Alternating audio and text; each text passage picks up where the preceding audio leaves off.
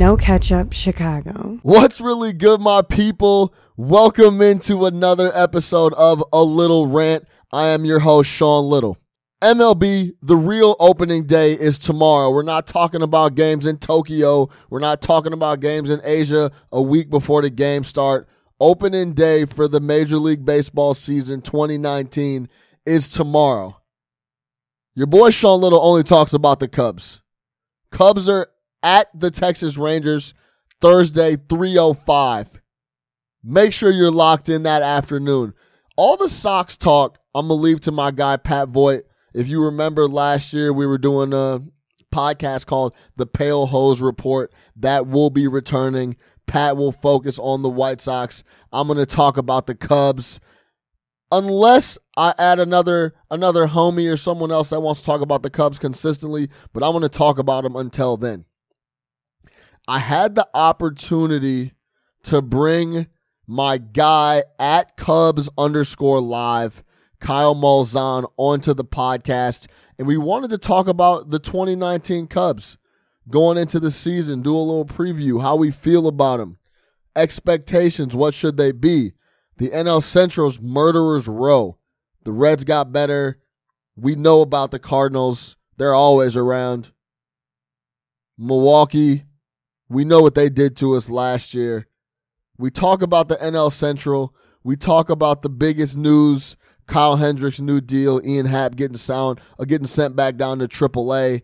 We talk about the offseason, the 20 the, the, the pitching staff, Lester, Yu Darvish, Hamels, Hendricks, Quintana. We talk about position players. Who do we think is going to make the biggest leap? Is KB going to get back to uh, uh, MVP form? Is Javi Baez, can he take even another leap? Or is that expecting too much? We talk about the Joe Maddon situation. We talk about it all, man. Me and Kyle of at Cubs underscore live had a great talk. If you don't follow him on Twitter, make sure you check his account out. He talks tons of Cubs content daily, good takes. I mean, videos to polls to insight, writes articles, the whole thing, man. I, I was fortunate enough to have Kyle on. We had like an hour long talk. Great talk about the season, expectations, Wrigley Field, the surrounding new establishments, everything from A to Z Chicago Cubs. Lock in.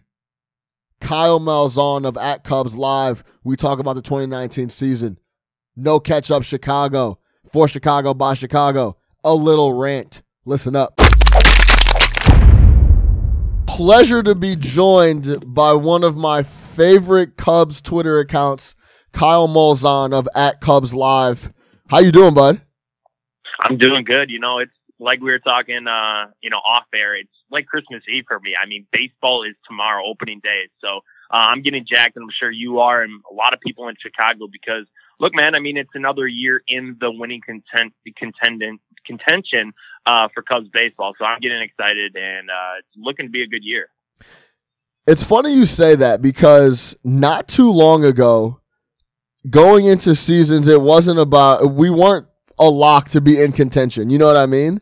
Right. So that's Yeah. such a that's such an awesome change that our our like the Cubs on the north side of Chicago are a contender year in and year out and have been for a few years now. So I th- it's funny you said that because I'd already I hadn't even thought about that. I'd already moved past that. It's just a regular thing now, and that's such a good feeling. Yeah. It's like a foregone conclusion that they are gonna like you know they have a we have a new mindset on the north side, right? I mean, Cubs baseball and the culture completely changed within like the past couple of years, and it's crazy because, like you said, you think about it ten years ago, and it's like, uh, here comes another losing season, and now it's like, all right, let's go win 97 games. I mean, we won that. The Cubs won 95 games last year, and it was a down season for most people. So, Right. uh, it's just like the expectations are so high right now, and rightfully so. I mean, they should be because the Cubs did what most teams haven't done in Chicago, and that's win a World Series. So, uh, yeah, man. I mean, expectations are high, but uh, just like Joe Maddon said, never let the pressure exceed the pleasure. You know, so uh, you, you just got to accept it and uh, try to do what you can. Absolutely. And I think as fans, period, for any Chicago, be it New York, be it Los Angeles, be it Houston, you just want to have a team that's going to compete. we know you're not. We know you're not going to win the World Series every year. We know that, right? But if we know Right. that you're going to compete and you have a chance at winning the division, I think that's all real fans ask for. Like when you're waking up as a as a Patriots fan every year, you know your team is going to be in contention and have a shot to, Yeah. to to make some major noise. So yeah, man, it feels good to uh to be able to say that and to know going into a new baseball year that we'll be in contention in a tough division. Absolutely, man. Talk to me a little bit about at Cubs Live. If dude, you if you don't follow uh Kyle, you need to go on Twitter, hit the follow button at Cubs underscore live right now. He puts out some of the best content. And the difference and the reason I like your content is because it's from a fan that just loves the Cubs, love baseball. There's a little bias to it because it's you're a Cubs guy, right? Right. So it's gonna it- it's gonna lean that way, and you you you mix in opinion with polls, with old videos, with predictions and and commentary, and it's you're man. very consistent with doing stuff game in game game in game out. So I appreciate the content, man. Yeah, I appreciate it, man. I, you know, just for me, like covering the Cubs in a fan's perspective is huge for me. I mean, you know, being up to the minute on everything, or you know, kind of giving everybody a different taste of everything that's on the table for the Cubs, whether that's you know current news or facts or stats or you know throwback videos. Because you know, in in this in the off season, if it's a slow day, I'm gonna go dig up some random Harry Caray call from 1994 that you know nobody really remembers, but something we all can appreciate. So yeah, man. I mean, it's been a lot of fun just kind of you know being a voice for different Cubs fans and kind of being a you know source for different people when it comes to Cubs. You know, for me, it's a blessing. I have a lot of fun with it, and you know. Here I am talking with No Catcher Chicago, so uh, you know, no better place I'd be right now. There you go, man. I appreciate it, man. All right, let's get into it. Biggest recent news is the Kyle Hendricks deal yesterday. He got the extension. And then we have Ian Happ sent down to AAA. What do you want to start with? I'll let you pick. We can start with Kyle Hendricks. I mean, um, if you want to start with Kyle Hendricks, I mean, that's probably where you want to start because it's a little more positive. Start Yeah. the podcast off a little Yeah. more positive. You know? Let's do it, man. Give me your thoughts on the new deal. Four year. I think it could max out at like 60 million around Yeah. right around Yep. there. Yeah, talk to me about Yep. your thoughts about that. Yeah, man. I mean, I think it's a really good deal uh, on both the Cubs and Kyle Hendricks' end because the Cubs front office, you know, they have always struggled to kind of like develop that homegrown starting pitcher, and they know that too. You know, that's why a lot of their starting pitching has come from different signings like Lester or Darvish or John Lackey or via trades like Arrieta, Quintana Hamels, and even the man himself, Kyle Hendricks was. So, uh, you know, I think locking up Hendricks was kind of crucial for the Cubs to do that as guys like Hamels and Lester and Darvish even kind of start to age a bit. So, and Hendricks is a guy who I think, you know, he's going to age well too because when you think about it, he doesn't light up the radar gun, right? At all. And we know that. He barely goes past 92.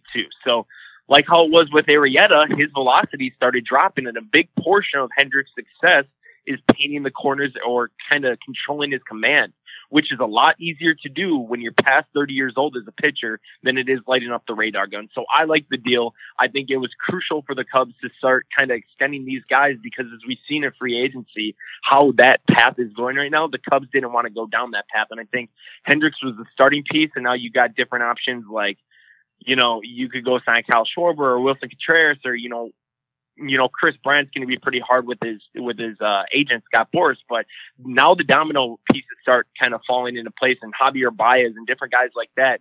And Theo wants to have this core kind of stick around, so it's going to be interesting who who the next signing is. But the first one was Hendricks in their core group, and I think that was the right move because as starting pitching starts to get a little older uh, as years go on, I think locking up Hendricks was crucial, and it was a pretty friendly deal too on both sides. I think that's the biggest key. It's a super friendly deal. Hendricks is 29, yeah? Yeah. Yeah, Hendricks is 29. The the 4-year deal is solid and like you said, he he's more of a Maddux type than a Randy Johnson per 100%. se t- power guy type. So, yeah, I I agree. I will say this. It, it it was a friendly deal which I really loved about it. And he's familiar with the staff. He's done a lot of great things for us, so I have no problem keeping him around like you said, him staying, he needs to keep. it's okay if you're only throwing because obviously, like you said, he's about location, he's about movement, but he still needs that fastball to stay up above 88, 89, 90 so that changeup is still effective. You know what I mean?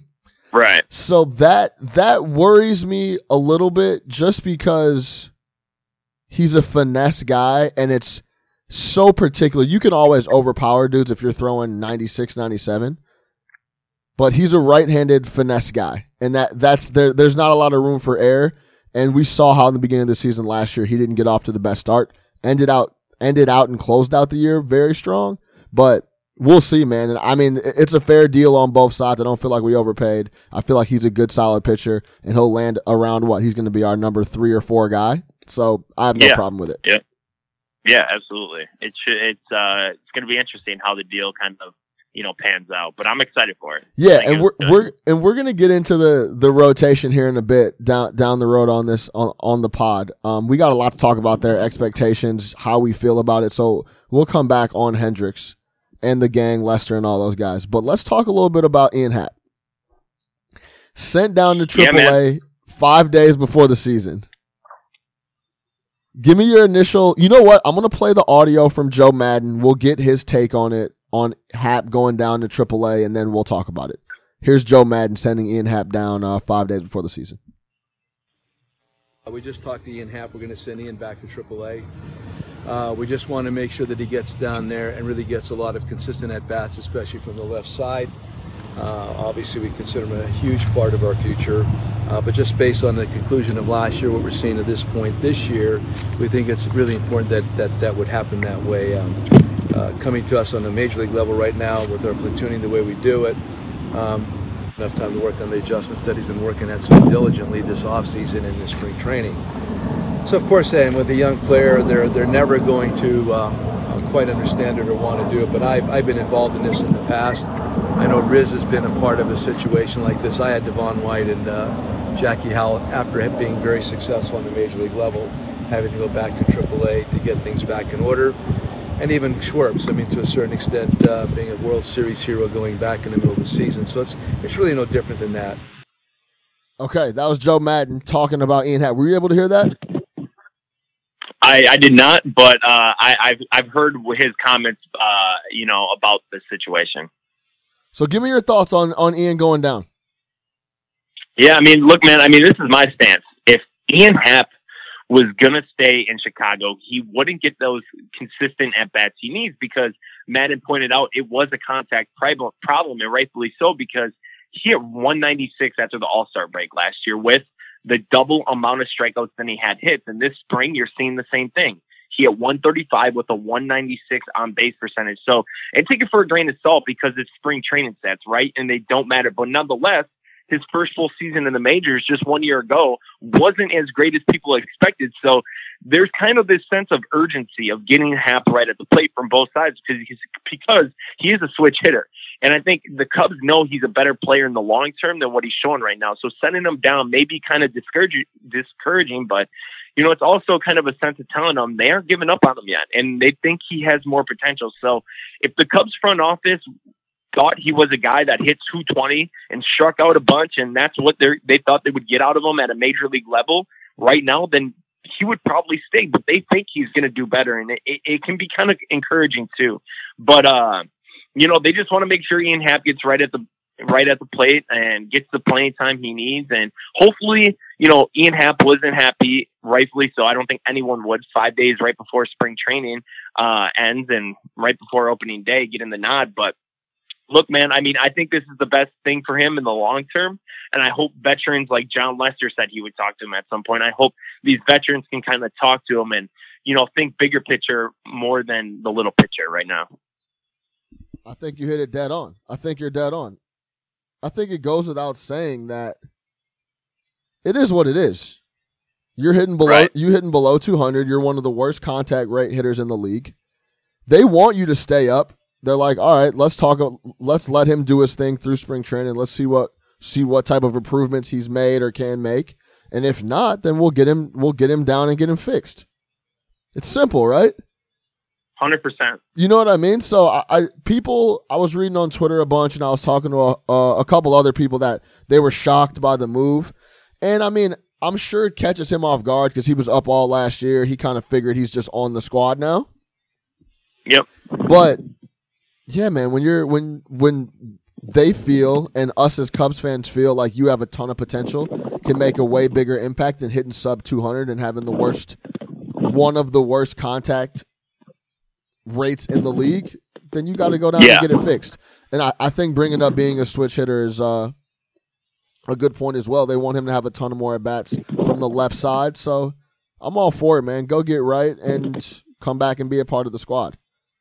Hundred percent. I think that's the best part or best thing for him right now in the long term, and when you look future too. So uh, hopefully he takes it kind of as a chip on his shoulder and gets right, and then comes up and kind of rakes at a major league level. Would be huge.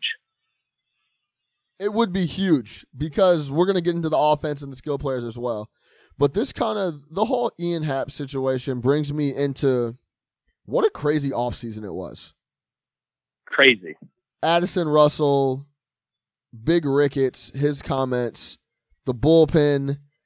Then, so my guess is that if you're Theo and gang, you have to know that, hey, if we don't see this, this, and this from Ian Happ, we're going to send him down.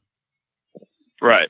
Unless it was a last minute thing, I think that's that also leaves us another hole that why not go sign an outfielder, someone else that we, we, we can use as a utility guy. You know what I mean?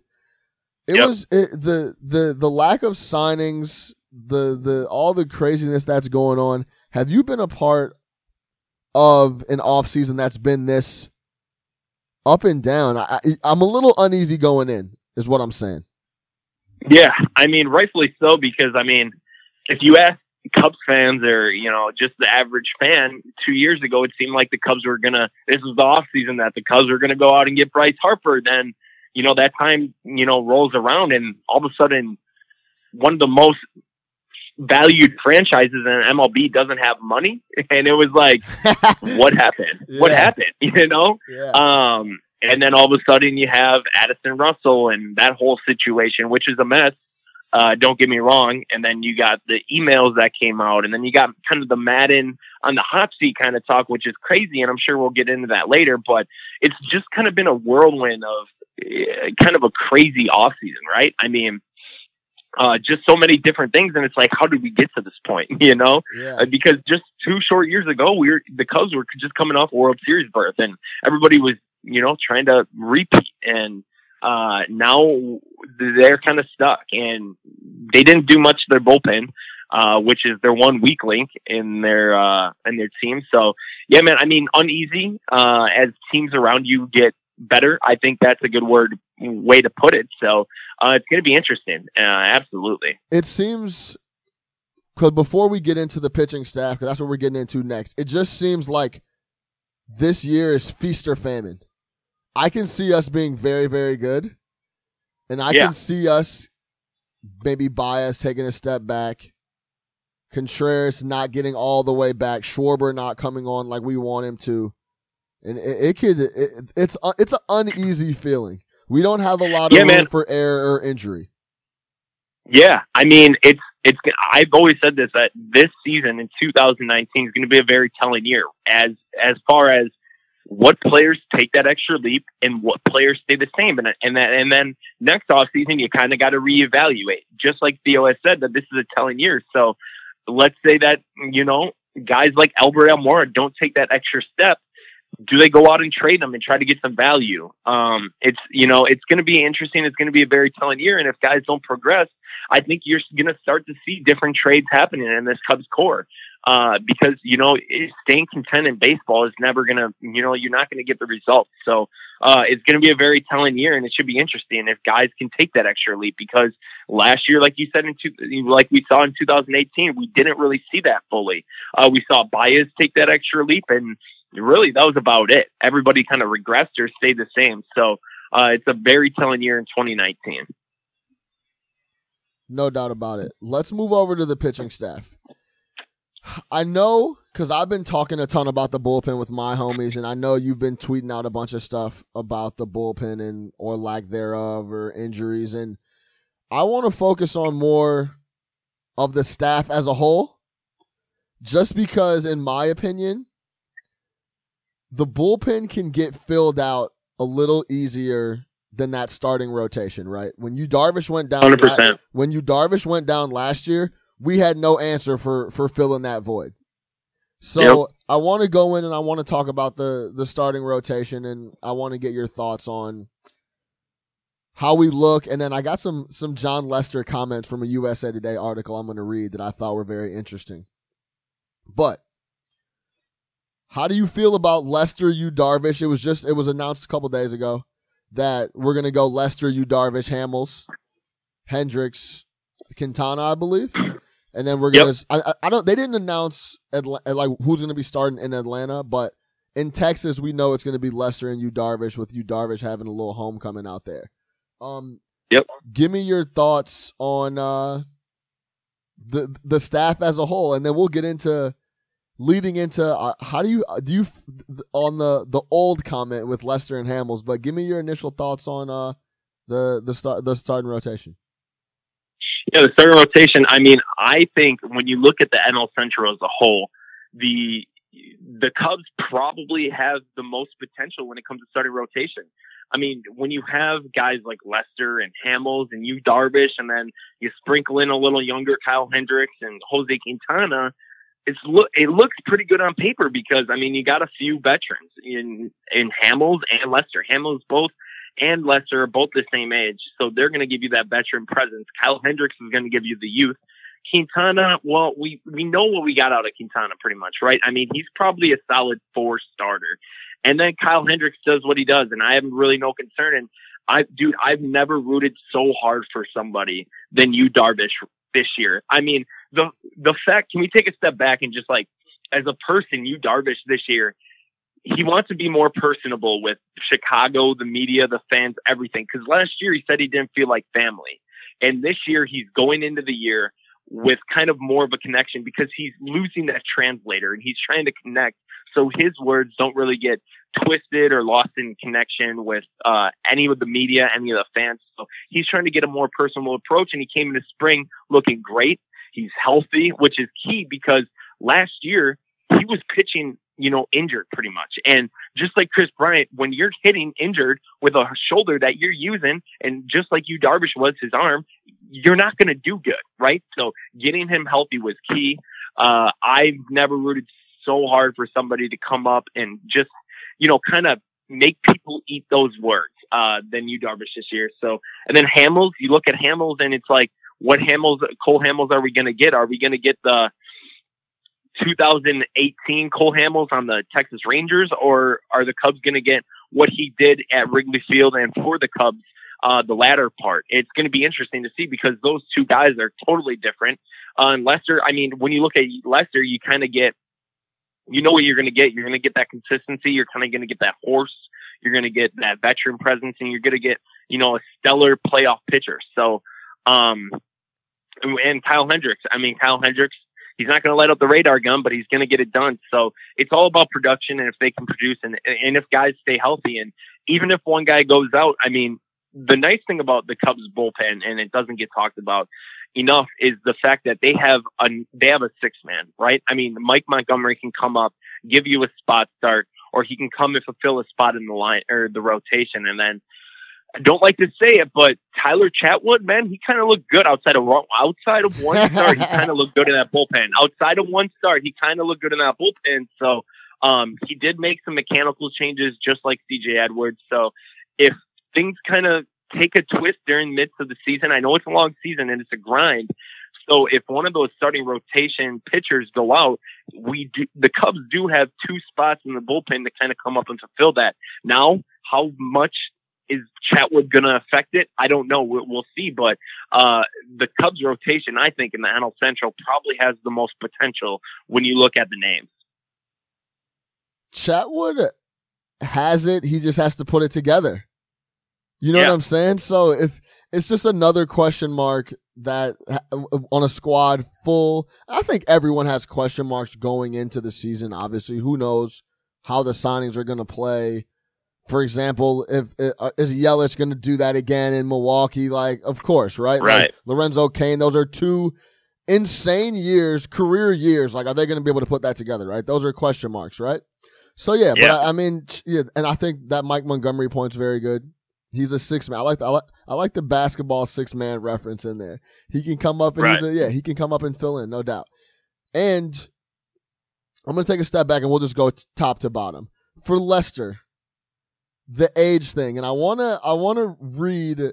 This is Jon Lester. He had an interview. I don't know who it was from from USA Today, but this is Jon Lester talking about age, and I quote. I'm getting kind of tired of talking about my age, Lester 35 says. It goes back to Greg Maddux, Tom Glavine, Livan Hernandez.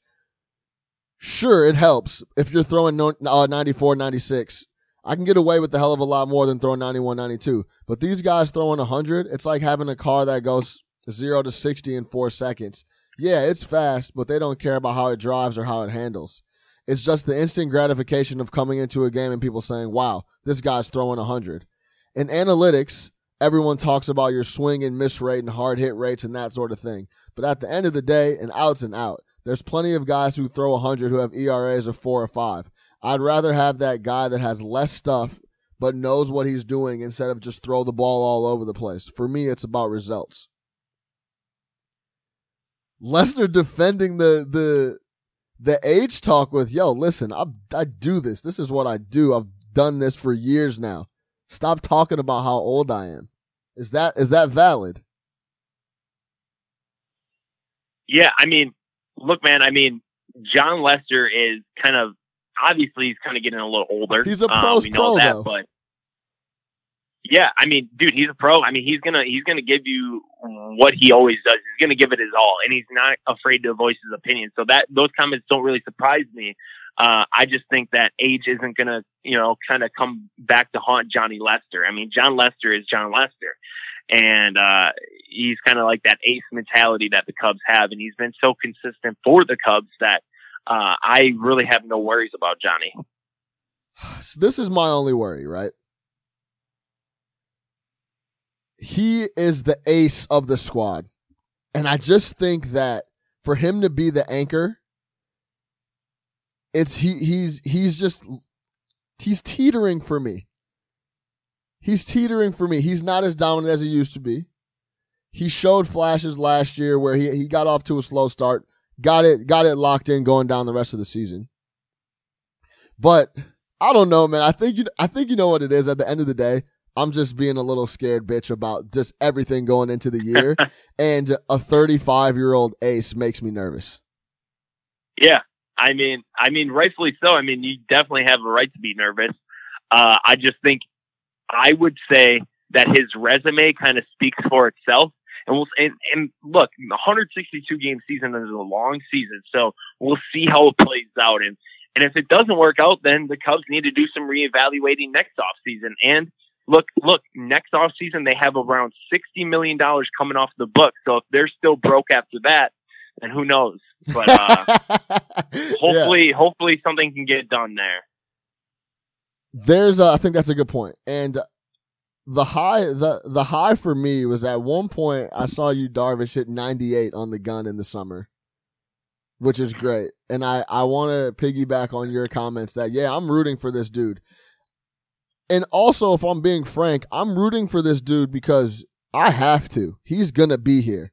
We paid him. He's not going anywhere, and we're gonna live and, and, and die by him producing, hopefully up to the contract that he signed. But it's definitely encouraging to see him hit 98 on the gun, him lose the translator, him trying to incorporate just his whole world into the Cub family instead of just I'm on a pitcher on another team in the National League. Yeah, I mean, dude, Yu Darvish, Yu Darvish is that dude, right? I mean, I I want him, I want him to kind of kind of chuck and give the Cubs that extra step because look, the Cubs won 95 games without Yu Darvish last year, right? Right. So adding adding a guy like Yu Darvish to the pitching staff, the guy who has the best strikeout percentage in all of Major League Baseball. He's the best strikeout pitcher ever, the highest K per nine, best K per nine ever.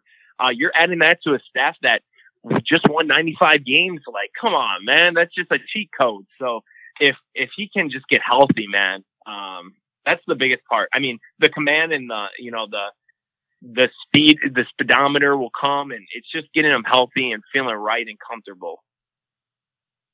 Hundred percent. It's a, I think it's a lot more mental than it is physical. If he stays healthy, hundred percent. We already know what he can do on the on the bump. Yeah, that's that's kind of like my one thing about Darvish. If I have to kind of nag him about one thing, it's kind of just being soft. And I mean, I I don't know. I am who am I to say that he's soft? I mean, he's he's kind of taken a lot of heat, but I mean, what do you want a pitcher to do who's injured? Um, I don't know, but I think sitting out rather than pitching through his injuries last year was probably the best situation because if he kept pitching through those struggles and those injuries and his arm starts to hurt come August and now he's sitting out another year and a half because of Tommy John, you know, I think it was probably the best call just to sit out and hopefully he'll come back in 2019 with kind of a vengeance. Yeah, that's what we're that's what we have to hope for and yeah, it's the first year of his deal. He needs to get right, get healthy, get his mental right baseball is the most mental game in pro sports, in my opinion. So, hundred percent. Yeah. So if if if it's a physical ailment, if it's a mental ailment, whatever you got to do to get right, especially being on the first year of the deal, first new year in a new situation, do what you got to do to get right, and then, uh, hey, if people want to call you soft, because I definitely have in the past, that's fine. Come out, prove us wrong, and then we'll keep it moving from there. It's for me. Yeah. For me as a fan, it's when you start making dollars like that. I think yep. I, I think fans can can start saying and believing whatever they want until you're producing on the field. If you're you're taking up 28 30 million dollars per, then we we need to see some production. Simple as right. that. All right, let's move over to uh our skill players. We know the bunch, man. It's the same guys, right? and, right. And, I don't, and I think another thing going into that gives Cubs a little, Cubs fans a little anxiety is that I don't know about you, but I just know this window is closing with this core of guys. We're not going to be able to pay everyone. We, we it, the the window is just closing, and it's, it's we have time, but you would just hate to see it to see it go without us getting an, another real run at a title. Yeah. And I think and I think the biggest thing for Cubs fans kind of to wrap their head around why or why they're mad is because when the Cubs and the Cubs front office didn't go out and get Bryce Harper, it's like, you know, you have a once in a generation type player, right? And you have them and you're the Cubs, you're in your winning window.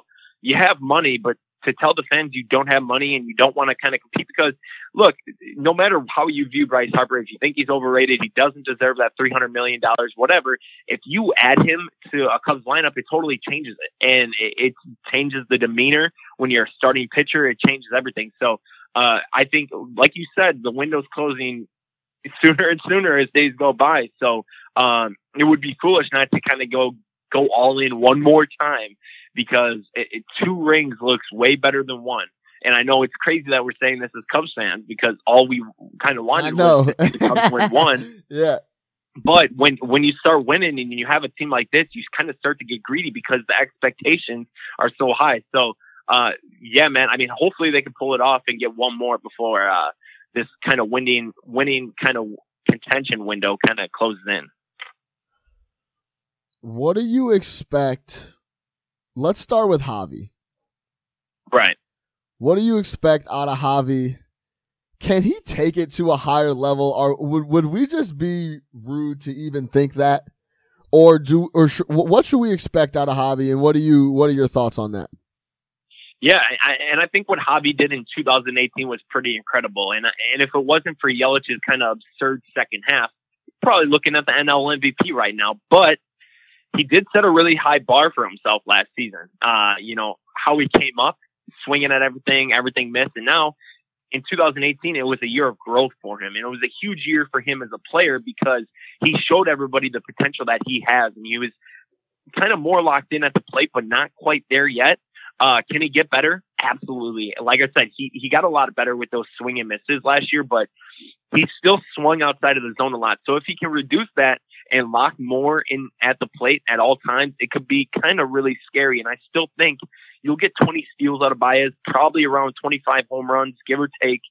80, 85 RBIs. And the good thing is, this year, when you look at it, Baez shouldn't have to be the most important role in this offense in 2019, like he was in 2018. And I think with a healthy Kris Bryant, it sure helps kind of ease that pressure.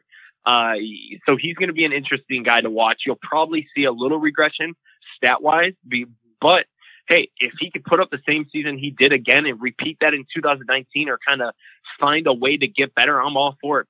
And Cubs fans, look, man, I mean, if he can repeat what he does and add a healthy Kris Bryant along with him and, or even get better as Baez, I mean, you're looking at a pretty fun lineup. But I, I wouldn't be surprised if we do see a little regression just because of how marvelous his 2018 season was, right? I mean, you could say the same for Christian Yelich.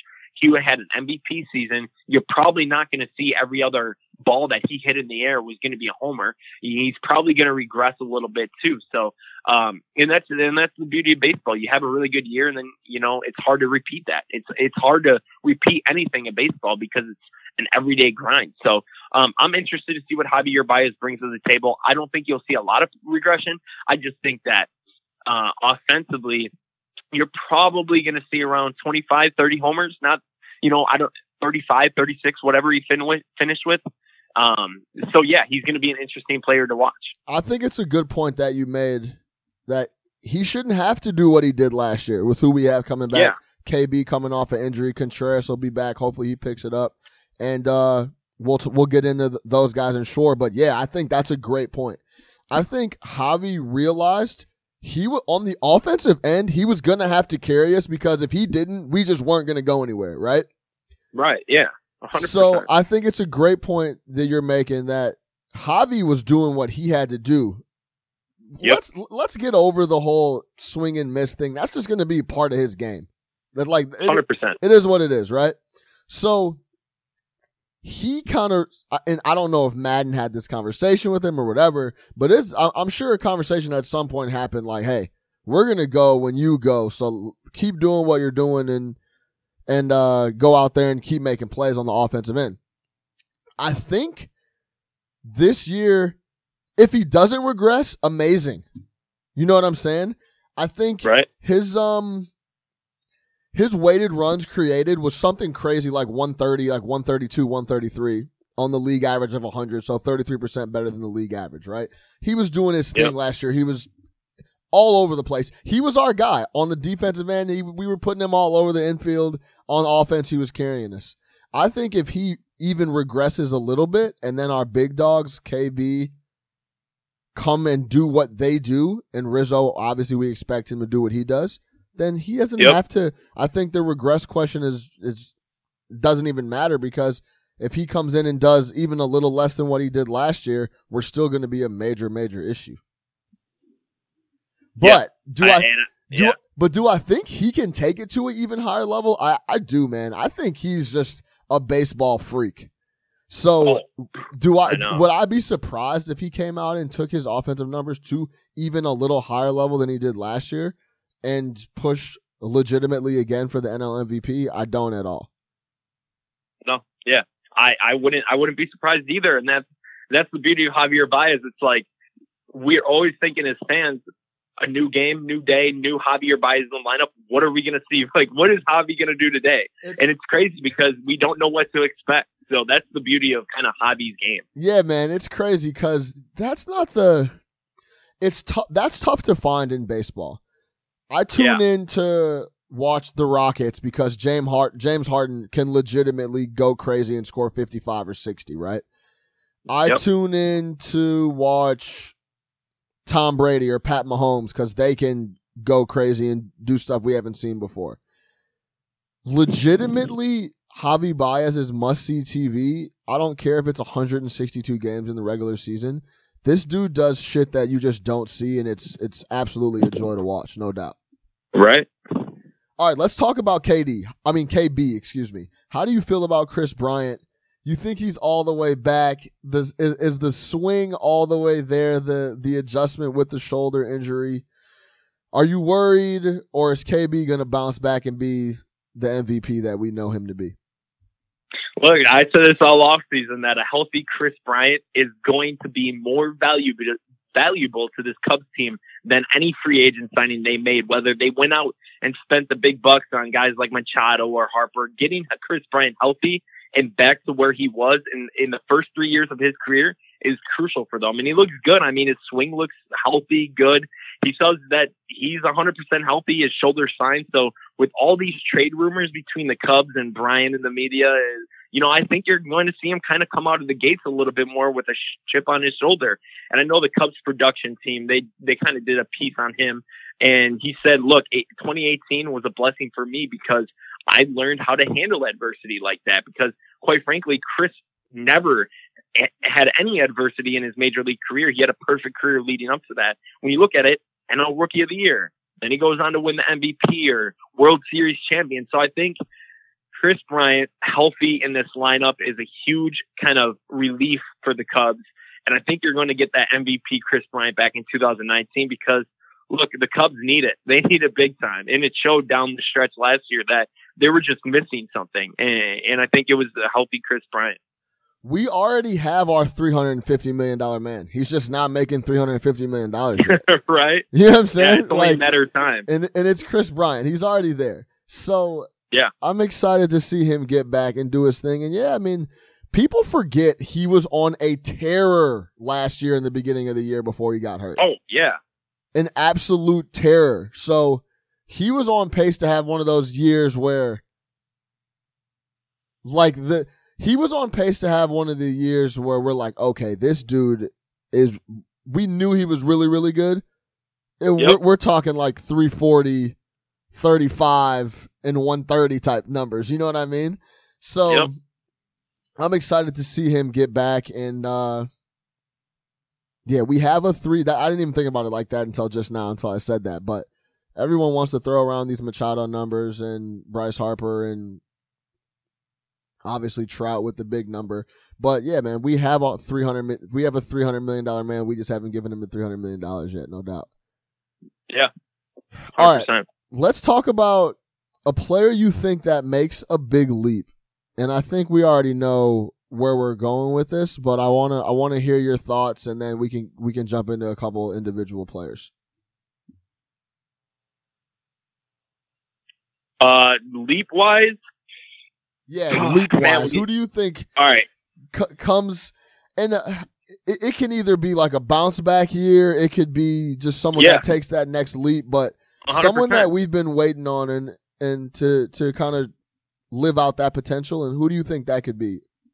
Yeah, I mean, when you look at up and down this Cubs roster lineup, I really hope we see Willson Contreras take that extra leap because you saw his potential, of what he could be in that month of August during the 2017. So I just love the fire he plays with. You know, you saw it in 2018 how disappointing his year was, no power, and I think a part of that was just kind of how much he was used behind the plate. And if you can get Willson to kind of hit 27 bombs and hit 280, that's a huge asset to add to this Cubs lineup. So for me, I just, I just, I, man, I'm a huge Willson Contreras fan, just like Javier Baez he plays with his heart on his sleeve. And for me, baseball, that's huge for me. Like when I see guys going out there and giving it their all and knowing they love the game and why they want to be there and not getting content with why they're there, I think that's huge. And I think Willson Contreras provides that be just because where he came from. You know, he's a guy who's from Venezuela. He had to leave his family when he was younger to come play baseball and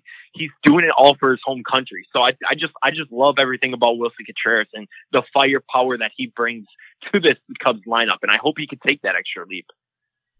Contreras is a monster. Let's be real. Yeah. Like I, on we already I know what the he, guy. Yeah, we know what he does on defense. We know what he can do on offense. He had a down year last year. Plain and simple.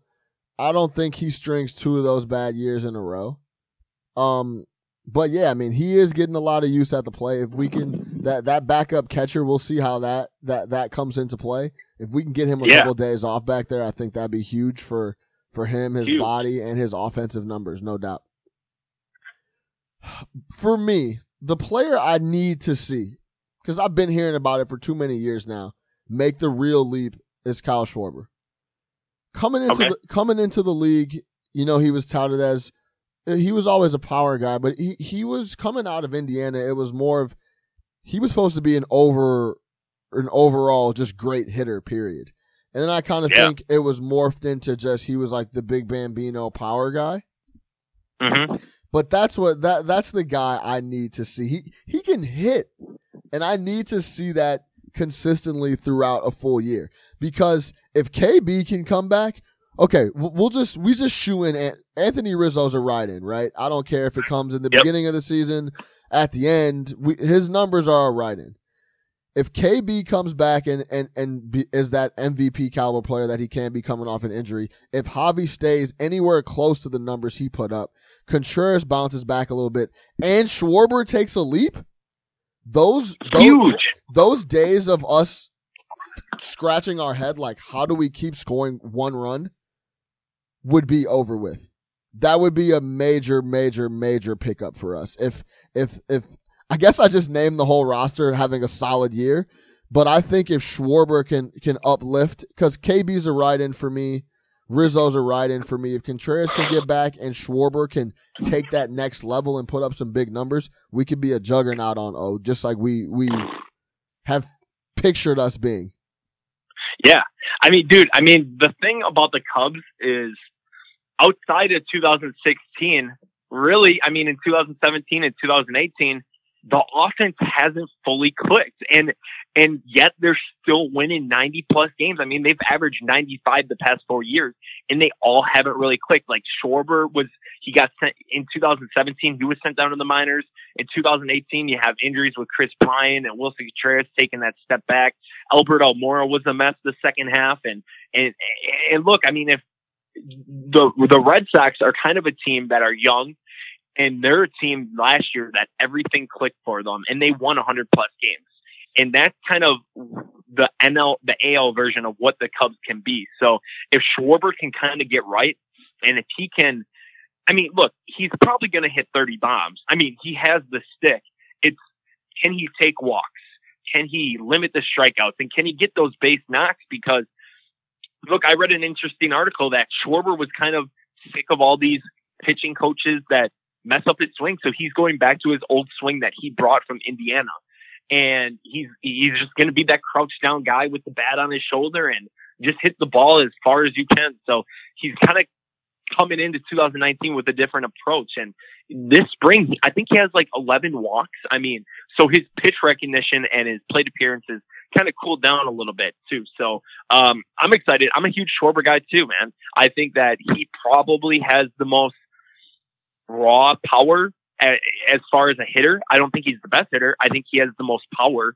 Uh, even even if you factor in a guy like Kris Bryant, so um, it's going to be interesting, man. I I really hope that Schwarber can kind of get it together. And and when we talk about trading guys in the off season and where this core can go, Theo Epstein loves Kyle Schwarber to death. It's like his son. I don't know if you've read the book uh, All the Way by Tom Verducci, but there was an article like there was a piece in there where you know Theo just like glares about his draft pick in Kyle Schwarber just because of how raw and talented he can be. So I don't think that Schwarber will ever get traded, and that's why I think it because Theo loves him so much. But man, if if Schwarber can just ah man, you know, you think about all It's the right there. what the He- what if. Yeah, no, he's right there, and, and and it could get uh it could get really ugly if he puts it together for the for the whole lineup, top to bottom.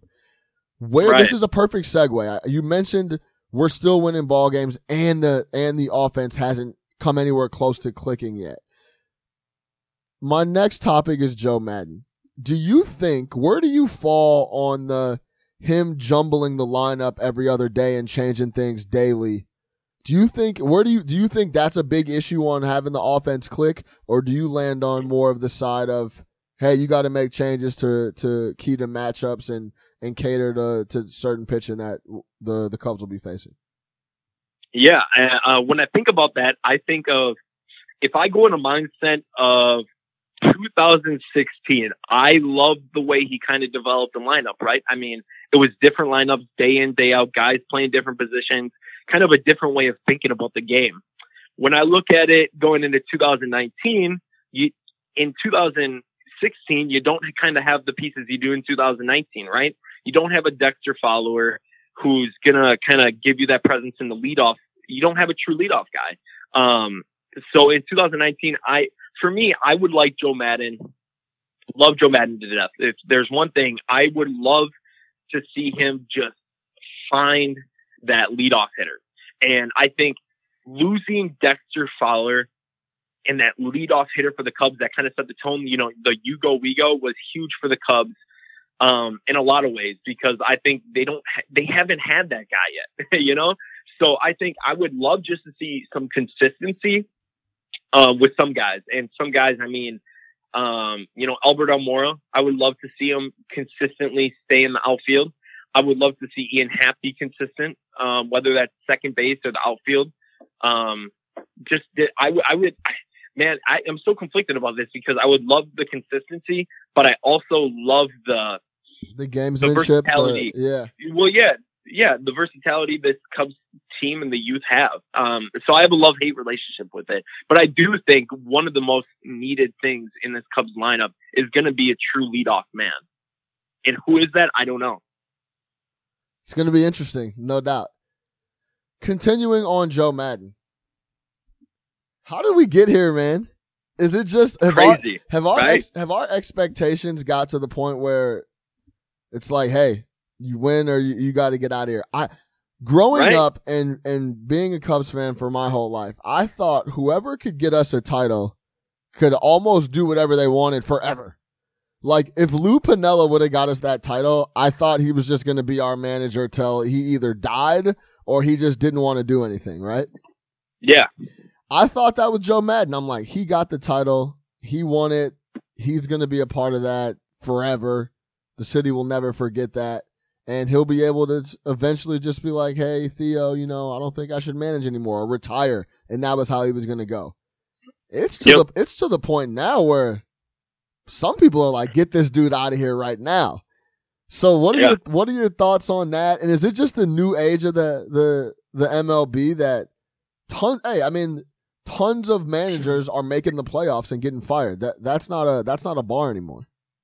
hmm Yeah, dude. I mean, it, when you think about it, it's kind of interesting, right? I, I, it seems like the talk around the media this offseason has been Maddon being on the hot seat, which is pretty crazy to me because he's the manager that came to Chicago during the end of their rebuild and changed the culture completely. I mean, he's averaged 95 wins throughout the last four years, four consecutive playoff appearances, which that's the first time ever in franchise history. And you think about the Cubs and how historic the franchise is, it's pretty incredible. And yet, yet he was the guy who led the team to break the curse. And don't forget, he also won the manager of the year in 2015. So the accolades are all there for Maddon in Chicago. But quite frankly, I think last year was his best year as a manager of the Chicago Cubs. And I say that because it's the first year he really had to fight through any major adversity. You know, I mean, in 2016, other than Schwarber, he didn't lose anybody. It, they were extremely healthy. He didn't really have to do much.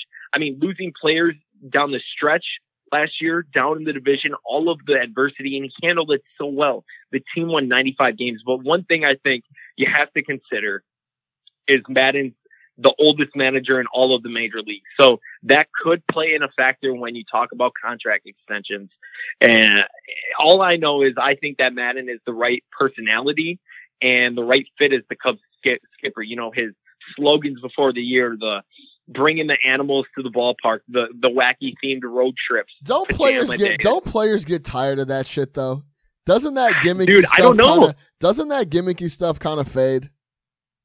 dude, I I don't know. That's that's the in clubhouse thing that you're gonna have to talk to them about. But for me, I mean, the media probably loves it. I mean, it's something to write about. I mean, but I, I just love his laid back approach, man. I love it, and I personally, I- I don't want to see anybody else trying to be that manager for the Cubs, and I don't know who else would. I mean, Joe Girardi. There's been talks about that, but fuck that, man. you know, like I, Right. like, but holy man, I man, it's tough because a guy who's done so much for an organization in such a little time, um, and has been blessed with the opportunities he has, is now kind of on the hot seat. But hopefully, it kind of, you know, I I know this year I'm kind of getting on a tangent, but no, do you think? Maddon is kind of getting more involved with the players because last year he said he didn't he didn't really feel that. So now he's getting more involved in the hitting situations and the hitting coach and the pitching coach and being there and kind of giving his two cents, which I think is crucial. And hopefully, not getting that contract extension that, you know, and Theo told his agent that they're not going to talk about it until, you know, they'll reevaluate during the midst of the season. Hopefully that will feel the fire a little bit and hopefully he's kind of a little more, you know, lenient and hopefully he's a little more kind of determined to win. Not that he wasn't already, but hopefully this kind of feels the fire that he's kind of set on the mindset where he wants to win to make Theo make a decision. You know, yeah. Like, hey, listen, I could, decision. I could still manage. I'm not the new age of there, there's still a little nuances to because I think a lot of people think there's no there's no nuance to being a, a major league baseball manager. The analytics yeah. department sends down a report. This is who you should play. This is why and this is th- that's what you should do. It's almost like they could put anybody down there and kind of give them directions on what they should do.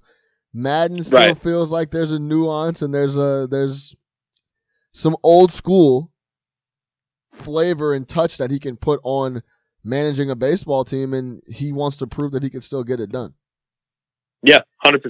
I'm I'm excited to see what this year entails for him because it's gonna like I said, man, I keep on saying it, but it's gonna be a very telling year for a lot of guys. It's crazy. It's gonna be such a big year. So many people are gonna be on the hot seat. It's gonna be very, very interesting, man. I'm excited to get it started on Thursday. And uh yeah, yeah, man. Before we get out of here, when's uh when's the first time you plan on hitting Wrigley? This season? Man, I'm trying to go to I think it's April 19th. Uh, that weekend, I know they play the Diamondbacks. I'm trying to get a Airbnb down there and spend the weekend down there and hit up a few games before the summer. So, so uh, you're hopefully I can get down there. You're a, you're a you don't mind going when it's when it's chilly out. What is it? No, I'm saying in April it's going to be chilly. Like April 9th, I, I it's still going to be cold. I, I I have a hard time, bro. I know it's it's difficult, you know, because when you think of Wrigley, it's like you're thinking of summer, you're thinking of the ivy being there. You're thinking about having Budweisers and beer and all that. It's not like that in April, bro. It's not. It's cold. It's windy. It, it's it, cold. It's a disaster, man. it's man. windy, and if you're and if it's a night game, you're bundled up. I've oh done it God, on multiple occasions, and it is just not a lot of fun. I will say yeah, this: I mean, dude, you could get out there with the buddies, though. If you guys are willing to bundle up, throw on some some beanies, and go, you can go sit in the bleachers for ten bucks, easy. Like yeah, a, like a Wednesday 100%. or Thursday night, something super easy. You, you you'll save some money, but you'll have to grind out the cold because it gets cold out there. Yeah, I know, I know, dude. I mean, when you look, I mean, uh, my I always think about this when I think about cold. I think of 2015. I think of opening night, and you got Jorge Soler wearing a ski mask out in outfield just to kind of show yeah. you how cold it was. Like the ski mask, the players wearing a ski mask. It's the Windy City, man. It's April. It's cold. Yeah, Get those cold. players some warmth. I'm gonna. I want to leave on this because I was just talking to this uh, about this the other day with my buddy. How do you feel about the new additions around the park, the hotels, the yeah. the yeah? I mean the the nice restaurants, the the park outside. Talk to me about that. Tell me how you feel about that because me and my buddy had some some takes on it last night. Yeah, I think where I stand on it is when I think of Wrigley, uh, I think of the historic ballpark, right? And I think what the Cubs front office wanted to do was kind of give it not only that have that old feeling, but still that new feeling, right? And I think that's where all these additions are coming in, like the park outside. And I think the Cubs front office and the Ricketts family are money driven, right? They want to they want to get money, they want to do a lot of things, and the park was a testament to that. They they want to you know profit off of something where they can, and I think that's where the park came in, and different businesses and hotels, and even though it was a big profit or you know it was a big money project, they're still going to make a lot of money off of it. And um, look, man, I when I go to Wrigley, I like the scoreboard. I like the video board, I should say, out in left field. I'm not too sure how I feel about the right field one. I think that might be a little unnecessary, but I do like the video board.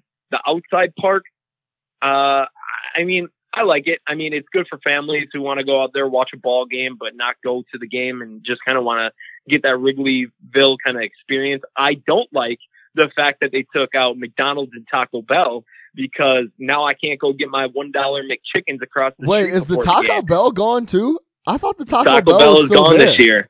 Oh, nope, this year they, they're taking it out. Yep. Now you can't go get your dollar taco, you know, your cheesy bean burrito or whatever. It's, See, this yeah, is man. I mean, this is where I'm crazy. at, bro. This is where I'm at.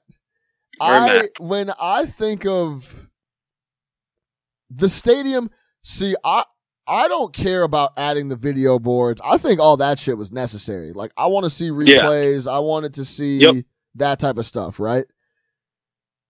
The outside, putting a, a super nice hotel across the street for me, I just can't vibe with that.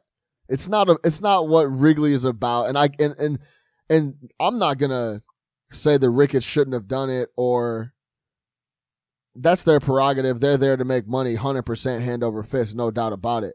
But it took away for the charm for me. I'm not saying Yeah. it like it put it like this. If I had to choose between the McDonald's or that hotel, I'm gonna pick the McDonald's. That eh, the, Right. the the charm of it was just having kind of that neighborhood feel.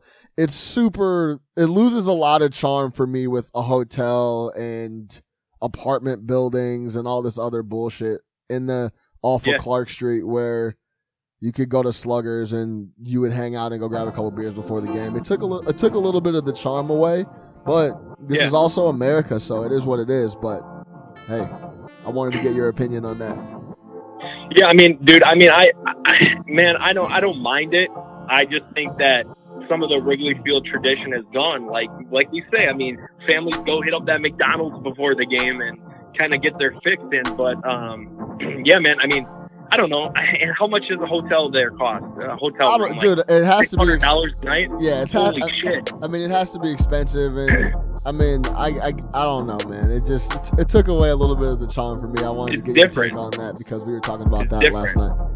Hey, man, I appreciate you coming on and talking some Cubs baseball, man. Give a little Cubs season. My man, Sean. 2019 preview, man. Kyle Malzahn at Cubs underscore live. Make sure you check him out. Appreciate you Thank joining, you so man. Sean. Yo, let let Yeah, me know next time uh, you're in Wrigley. I'll try to swing over and we'll grab a beer or something, talk some ball. Dude, hundred percent. And I want to come down to the studio, man. I want to get in the, I want to get in the recording booth. I want to sit down with you, and crack open a nice little beer, and talk Anytime, bro. baseball. Anytime. Absolutely. Anytime. Thanks so much, man. Yeah, of course, bro. Anytime you want to come down and, and, and hop in the studio, we can have a couple beers we could talk. We could talk Cubs baseball. We can get you down like once a month or something. I think that'd be sick. But I don't know how often you're Let's in the do it. city. But yeah, just let me know, man. Yeah, we'll man. figure it out. Absolutely. Thank Hey. you so much. Make sure you follow Kyle at Cubs underscore live, man. Puts out the best Cubs content on Twitter. Very active. I love it. Thanks a lot, Kyle, man. I'll talk soon. Thanks, brother.